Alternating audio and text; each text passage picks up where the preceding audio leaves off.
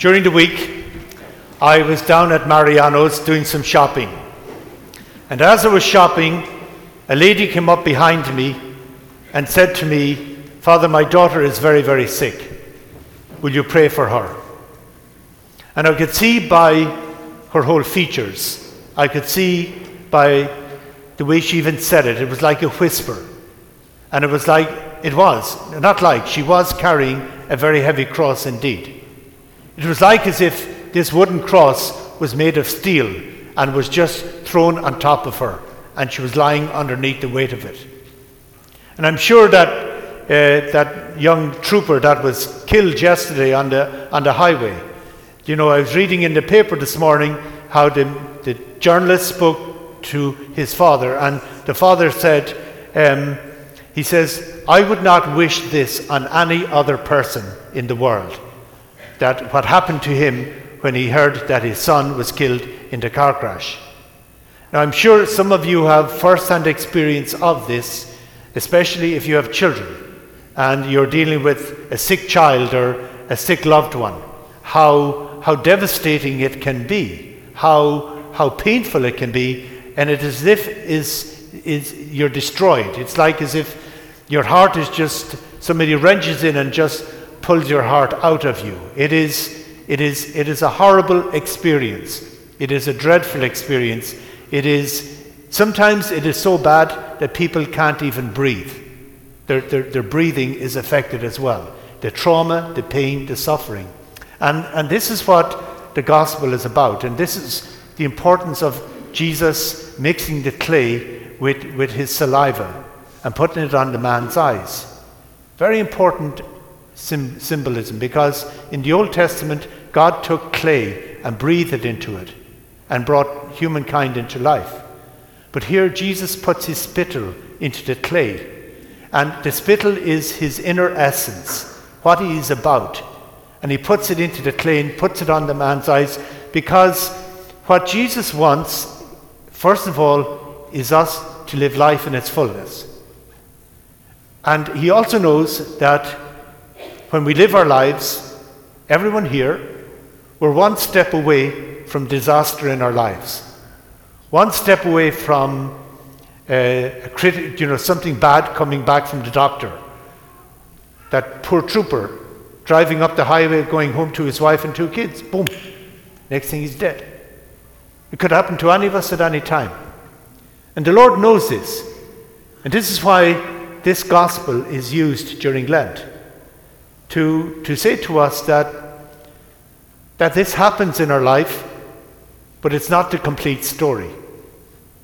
There is something else that is there that's important, and it's important we listen carefully to that story. Notice that Jesus finds the blind man twice. So when people are going through a difficult time, it is important for them to know because what the sickness does, the first thing that trauma does to a person is it isolates them. They feel abandoned, they feel isolated, they feel alone. And that is why, if you ever know somebody who is going through a difficult time, even if they don't want it, that is the time to surround them with care. That is the time to reach out to them. And you can reach out in many different ways. You can reach out by an act of kindness. You can reach out by a note, by a phone call, by an email, by even a hug or a pat on the back or a high five, something. But it is crucial that you contradict the message that that person is going through, that they are on their own that they're isolated, they're abandoned. And that is a hugely important message that, that, that Jesus is communicating in the gospel by seeking out this person twice. Another important message of the gospel is that some people say, Did this man sin? And did his sin cause his blindness? Now, some people equate sickness or difficulty or trials a sign of God's punishment or a sign of God's abandonment. And Jesus repudiates this completely. And this is a message he repudiated 2,000 years ago, but sadly, it is a message that people still listen to today. That if I'm sick, or things are not going my way, or if I'm suffering, that God has abandoned me in some way, and that God has visited this punishment upon me. And that is absolutely not the case. That is one of the reasons why Jesus died on the cross, to show that his love is there.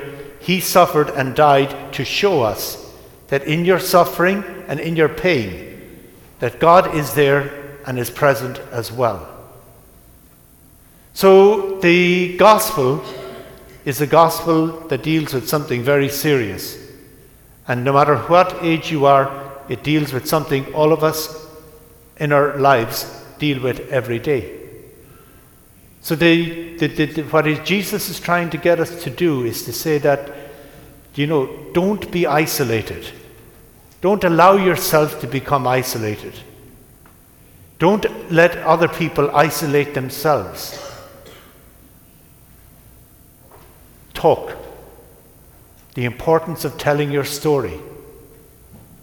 The Pharisees shut down the story. They judged the person. We know you were a sinner. The parents were terrified that they would be kicked out of the, the synagogue, kicked out of the community because their son was cured. Imagine their child born blind and now being able to see, and they can't even talk about it. So, the importance of listening to the story of somebody who is suffering in some way. Because you enter into their vulnerability, that is something that's very brave to do. Because you're entering into your own vulnerability as well, and you're opening yourself to be able to, opening yourself, you're giving them the opportunity to express their rage, their resentment, their anger, their vulnerability all these negative emotions, and by entering into that, you're opening yourselves to that vulnerability in you as well.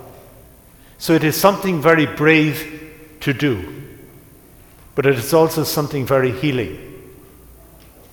And what you're doing is, is, is giving God the time to work on the person who is traumatized. You're giving God the time and the time that God needs to move their soul and to move their hearts to discover a deeper truth about them than what their trauma is communicating to them. A deeper love and a deeper life. And that is, that is ultimately what Jesus wants this blind man to do by sending him, making him a disciple, and sending him. To discover that there's a deeper truth that cannot be taken away with sickness. And ultimately, to discover that there's a deeper life to you that cannot be taken away even in death itself. So, sickness and death have no victory over us, but it takes us a long time to get there. And that long time is the patience that God needs, the time that God needs to work with people so that they will discover this about themselves. So, indifference is a sin. Uh, we should never be indifferent to another human being especially somebody who is suffering. And we should never put ourselves and isolate ourselves from caring people around us. That's not the answer that God is saying is not the answer. Um, not giving encouragement can be sinful as well. And uh, I know many people who are suffering in many different ways, and they said, even sometimes just a get well card. Even sometimes somebody saying, I'm praying for you.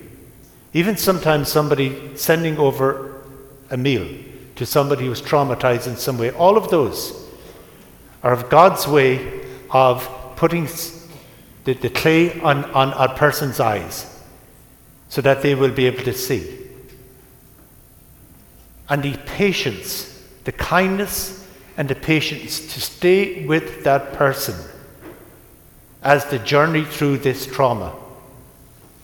You know, it's like you put a flower out, a plant out, and different flowers open up at different times. And that's what you must be able to do. To be to keep the sunlight of God's love on this person until they're able to bloom in a new way. Discovering a deeper truth and a deeper life about themselves. So when we listen to this gospel today, it is a long gospel, it is very profound gospel, but it's one in which Jesus is reaching out to all of us so that we might have life and life in its fullness, irrespective of what comes into our lives, even if it is sickness and even if it is death itself.